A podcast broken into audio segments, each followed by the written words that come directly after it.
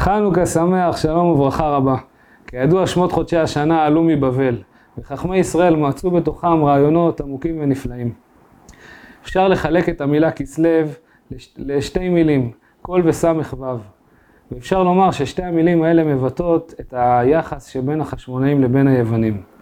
ידועים דברי המהר"ל שיוון עולה בגימטריה ס"ו והיכל עולה בגימטריה ס"ה. להורות שהיוונים גברו על ההיכל. היה כוח ליוון לטמא את ההיכל. אבל בעצם נשמות ישראל הן נמשכות מהקודש הקודשים, ממקור הטהרה, שם נמצא הלב שלנו, ואת זה היוונים לא יכלו לטמא. באמת, המילה קול שהיא מיוחסת לחשמונאים, היא מבטאת את עולם התשובה. כידוע שיש 50 שערי תשובה. אבל דרך התשובה הבאה צריך ללכת, היא גם כן גנוזה במילה קול. דרך אחת שצריך ללכת זה בכל, בכל מועדיך, בכל נפשך ובכל לבבך.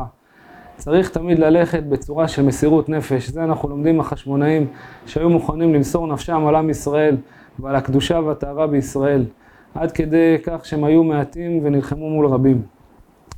דרך שנייה שאנחנו לומדים בתוך עבודת התשובה, שהיא מאוד מאוד אופיינית לדורנו, זו דרך של כלליות, שהיא גם כן רמוזה במילה קול.